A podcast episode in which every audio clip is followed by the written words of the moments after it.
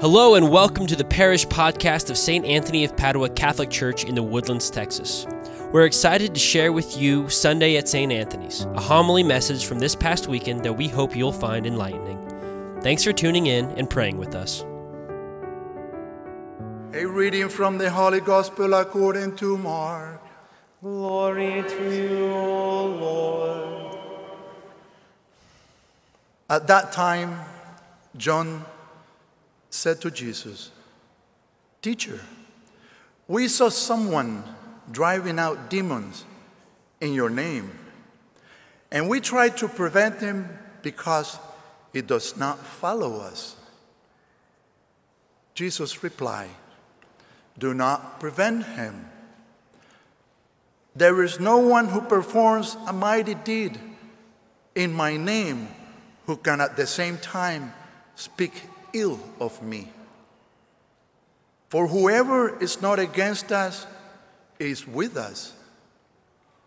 Anyone who gives you a cup of water to drink because you belong to Christ, Amen, I say to you, you surely not lose his reward.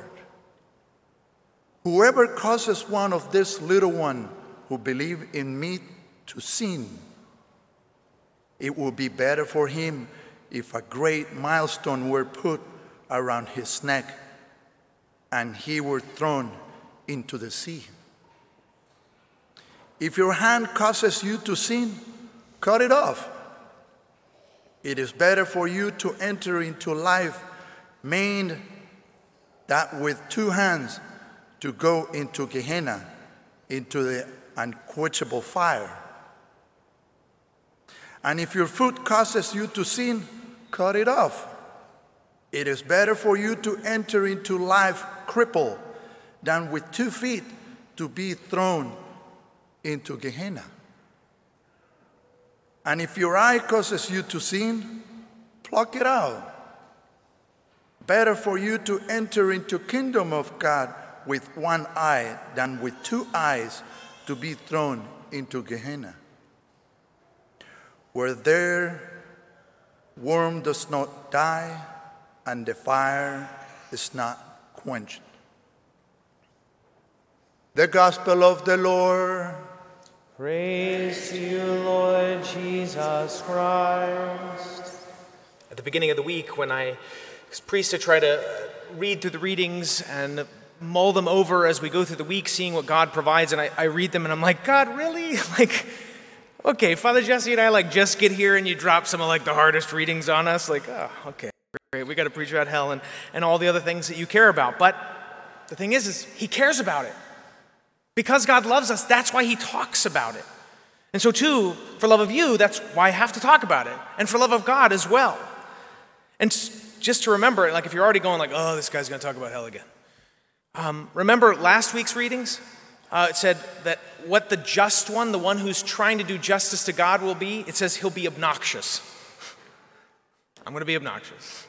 Why? The one who's trying to love God with all his heart and all his mind and all his soul and all his strength will call out. The, the point of preaching is to call the people always back to the heart of God, to call them away from the world, or as last week's reading said, to reproach them and call out transgressions, and as well to teach them like what God really desires, to call out like the, the mentalities of this is how we've always done it, or that's different than what we've been taught. No, the just one, the one who loves God, will call these things out to try to help the people of God follow God unreservedly with everything. So, too, it's very important that we talk about these difficult subjects today. Why? Because if we actually take stock of like the times that hell is spoken of in the New Testament, Jesus talks about it more than the entire New Testament combined. God is very concerned with people going to hell. He does not want this. And this is why he warns time and time and time again, like the people saying like be careful because the road to destruction is wide. The road to hell is wide and many are going there, he says in Matthew chapter 7. So let's dig in. If we want to understand like our readings, um, something that always helps, and this is why I encourage everybody to get a daily Roman Missal. When we get all the scriptures together, and this includes our entrance antiphon, the communion antiphon, which are prescribed for the church, uh, for, by the church for us today, as long as, as well with the collect, which was talking about how God, His almighty power, like is shown when He's able to, when we respond to Him, pour forth His mercy we can see that he desires, like that's what his desire is. He only calls out hell because he desires to give mercy. So let's give context again that we always need. In the beginning, God made man and woman. He makes them in his, in his image and likeness, meaning they have the capacity to choose.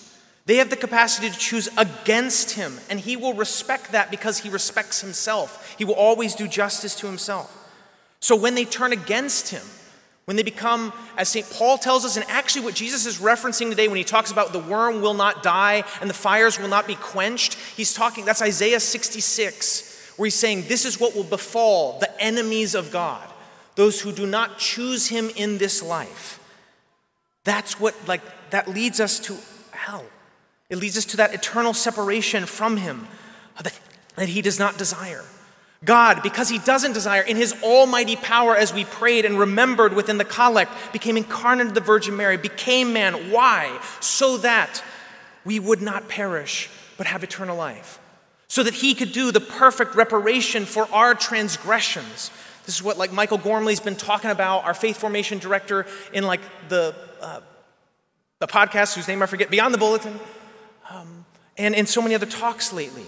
He so loved us so loved you and me that he gave his son, and the son gave himself so that he might enter into death, the thing that we were given because there was a punishment for transgressing against God. So he may enter into death, conquer death, so that if we'll, exercising our image and likeness of God, if we'll repent, believe in the gospel, or like last week said, deny ourselves, take up our cross, follow him unreservedly, we might not perish and be in eternal punishment and hell and separation from him, but have eternal life. Again, God wants us to have eternal life. He does not desire anyone to go to hell. Sadly, and this is why he reiterates it more than anyone in the New Testament, many do. Many don't take up their cross. Many don't deny themselves. Many don't follow him. They don't, as he's calling out today, they don't cut out the sins. They don't actively work to cut out sin from their life. And this is what he wants to talk about today. Now, we went a few weeks ago, we talked about all those things that he had that, that, list of sins where he said, like, this defiles you, like all these things. And encourage you, if you don't know, because catechesis has been poor the last 60 years, like, if you don't know, like, a list of mortal sins, and there isn't like a definitive one from the church, um, but like, I'm going to post to Facebook later today, and if you're not on Facebook, your life, you're probably a better human being than me. Um, uh, you surely are. Um, but I'll post something there that's not a comprehensive list, but it's one that we can, we can look through and be like, okay, if these are things in my life, I gotta cut them out. Because God doesn't want me to go to hell. He doesn't want me to be separated from Him, but these defile, these hurt my relationship, they kill my relationship with Him. Or if you don't have Facebook again, because you're a better human being, um, go online, and like Google like thorough traditional Catholic examination of conscience. Thorough traditional Catholic examination of conscience. When we look through those sins, we can begin to see like what we need to cut out. Now, God doesn't have that full list for us today, but what does He point out? Two things are, are, are, are shown to us in Scripture two big sins, or at least one sin and one very big danger scandal, and then the second, which is a danger, is wealth. So let's talk about the first scandal. Now, this is a technical term. It's not like what you and I are used to, like in the news, like scandal breaks out. No, the term is when we do an evil that leads somebody else into evil, that shows them like bad example. We do a sin, a mortal sin, most horribly, like, and that's where God's saying, like, this is really bad. Like it could be the sexual sins that, that, that Mary has now, God has sent his mom from heaven like multiple times, and said, like, the world's going to hell for the six commandments stuff. Like a lot of people are going there. Um, but he doesn't want that. And that's why he's saying, like, it's better to cut these things out of your life and go into heaven, like having suffered, than to scandalize somebody, than to sin yourself, but also to lead somebody else to sin. In fact, he makes it so, like, he uses a very, very vivid image It'd be better that a millstone be tied around our neck, a 2,000 pound stone be tied around our neck and we'd be thrown into the sea, likely decapitating you and drowning you, than to sin, than to lead somebody else into sin. So let's look at potentially what are some of the things he's calling out that he was warning us about. There's at least three categories he seems to talk of. Sins, he says, if your hand would cause you to sin, cut it off. If your feet would cause you to sin, cut them off. If your eyes would cause you to sin, pluck them out. Okay, so we might categorize them like this things we do, places we might go, and things we would consume. Things we do, places we might go, and things we consume. First, things we might do. Again, we try to get rid of all those big, grave, mortal sins. Anything the church or Christ in Scripture says is a sin, gravely sinful, we must cut it out because it hurts us, it kills us. Now, will this, as we try to cut it out, an important question we should ask ourselves, or at least recognize, will this hurt? Yes. The world, like the worldly spirit, the flesh in us, concupiscence like a, is opposed to the Spirit of God. It will hurt in the beginning. It will be an absolute battle because there is a battle on for our souls to drag us to hell. God, though, this is why He gives us the sacraments to strengthen us so that when, for instance, if we utterly fail, we have the sacrament of reconciliation to reconcile us again with the Lord. But so too, he desires to give us the sacraments to equip us. This we know is like confirmation in the most holy Eucharist. Confirmation is not you choosing, like, that I'm going to be a Catholic. That's not, that's a Protestant notion. Confirmation is equipping you for the battle. This is why in the old rites of confirmation, for those who might remember, the bishop slapped you in the face. Said, like, come on, it's time, battle. And then what do we need? We need the food for the battle the Eucharist, Jesus Christ, God Himself coming into us to strengthen us, to nourish us, to empower us to be conquerors like Him. And we didn't even scratch the surface of like daily prayer and how essential that is. Still, we want to watch out for the things we do and as well, of course, what we don't do. And that's where that second reading comes in. Christ, like, call, if there's any group in all of Scripture, Old Testament and New, that does not get it easy, it is the wealthy. And if we're honest, that's probably all of us. If we look at the world, that's all of us. We will be held accountable for what we do with our wealth, how we personally care for others. Maybe our literal neighbor, when God says love him and our neighbor, like maybe there's somebody who's really poor next to us, maybe poor in spirit, and we need to care for them, but also, to the poor that are in the world. If you're a business owner, like, are we working in accordance with Catholic social doctrine? Are we working to create a world where, like, a just wage can be had? Not where it's imposed upon us by the government, but where we, Christians, like, are working to create just wage, which, by the way, means like a person could have a one income household. This is why now we can see why, like, economic systems which value production over people are evil we can see why inflation would be a bad thing for us because it creates injustices for people in the world. This is why Christ will call out, like the wealthy, and tell them um, that it's dangerous to them um, because it, it, it hurts their relationship with their neighbor. So, too, also, as he often points out, like it lulls, wealth lulls us into a false security. It for, make, helps us forget eternity that there will be ramifications for all that we do. Wealth will either corrupt us and draw us away from God, or if we're wise with it and we submit it all to Christ, it will help us detach through those charitable givings to the poor and to the mission of the church, and it can help save us. The saints actually attest to this. They'll say the only reason God allows the evil of poverty is because it gives the wealthy the chance to be saved to show their love for God. He who was rich and became poor, they too can do like him.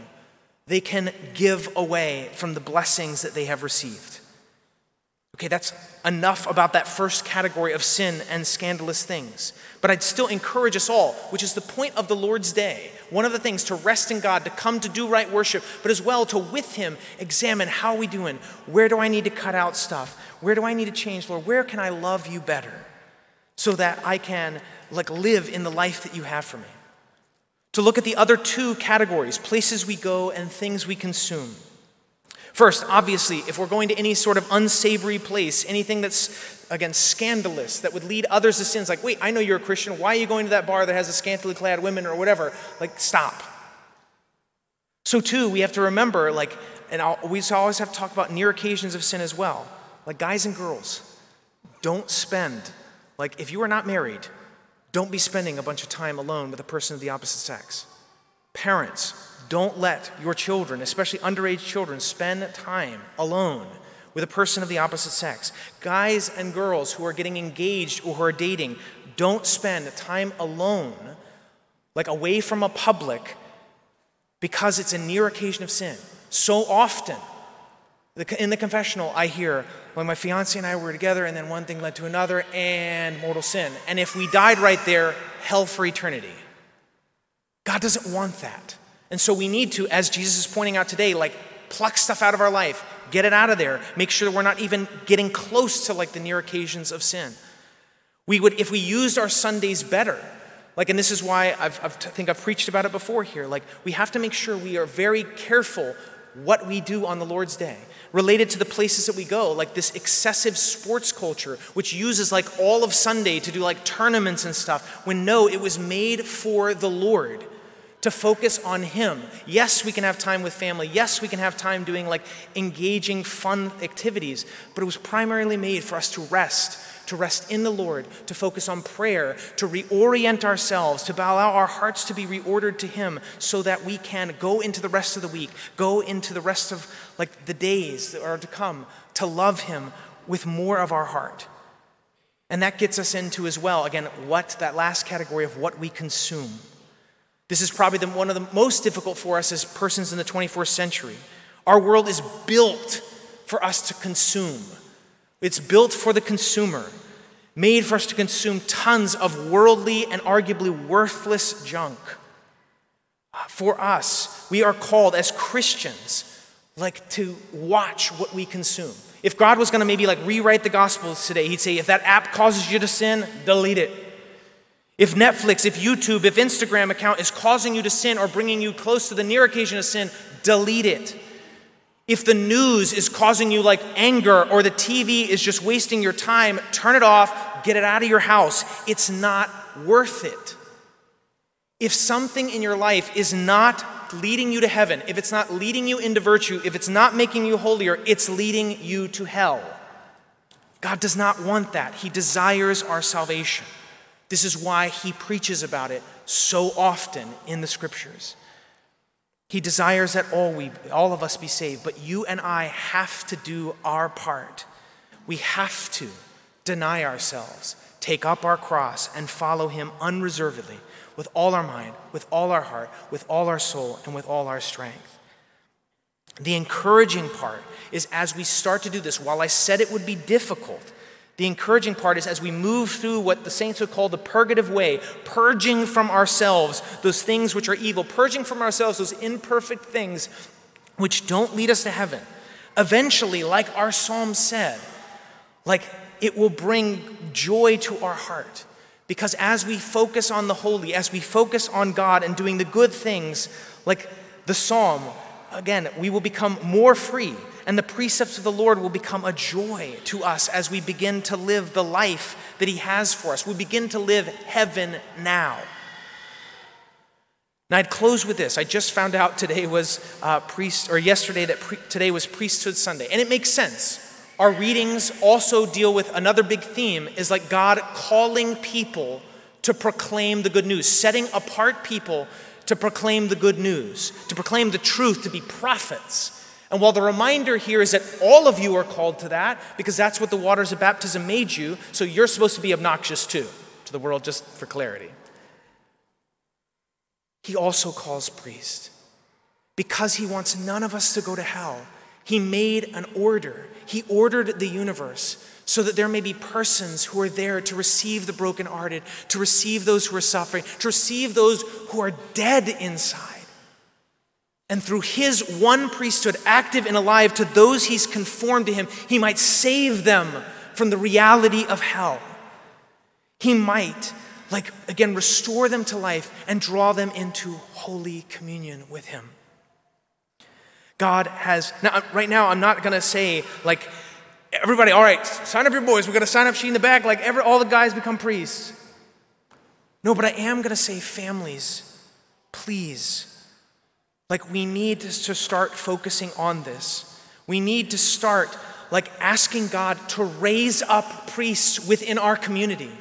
I've noticed I kind of like went back in history. We have like two vocations that have come from our gigantic parish. What's happened? Something is seriously wrong if God is not raising up priests and religious from our community. It shows there's a problem within our hearts, within our families. It shows a discipleship problem. So, too, not to just put it all on our particular shoulders, it shows that we have an, a very infectious world that has gotten into our homes and gotten into our families. Like we said, what we consume like has a way. We live in a very busy and noisy world which drowns out the like still small voice of God that's calling to young men to become priests so that God through them can save his people. And so, families, rem- hearing the good news today that God wants to save people from hell, my encouragement is make sure you pray in your homes together every day. Make sure you center everything around Christ. Make sure that like, if things aren't making you holier, get it out of your house. So, to foster that environment and that strives to love God in everything. From that place, He will raise up priests from our families. I would also say, young men, young boys that are out there, hopefully you see me not as just a man who's, yes, very serious about offering God right worship, that's very serious about loving Him in all things, is very serious about preaching the truth so that people can be saved. But I hope you see in me a life of joy, a life of happiness that's so blessed to have been a priest.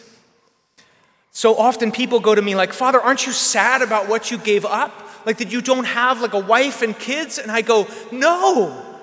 Like, what, are those beautiful things? Would I love to have them? Yes. But God is true to his promise. What is given up in this life is given a hundredfold. I have you. You are my family. You are whom I love. You are who I get to die for. And I thank God for it every day. It's a glorious life. It's a wonderful life. It's a happy life. Young men and boys, I would encourage you ask God if He's calling you to be a priest. Join me in the battle for souls. Join me in saving people from hell because God loves and God wants to save and God wants to bring all into Holy Communion with Him and into the life that He has prepared for us. But people have to know People have to be told the good news. People have to be told of the reality of what could separate them from His love. People need priests. People, does, people need those who can save souls and give eternal life. Join me. And families, please, let us pray for an outpouring of grace so that many priests may be raised up and many may have eternal life. St. Anthony of Padua.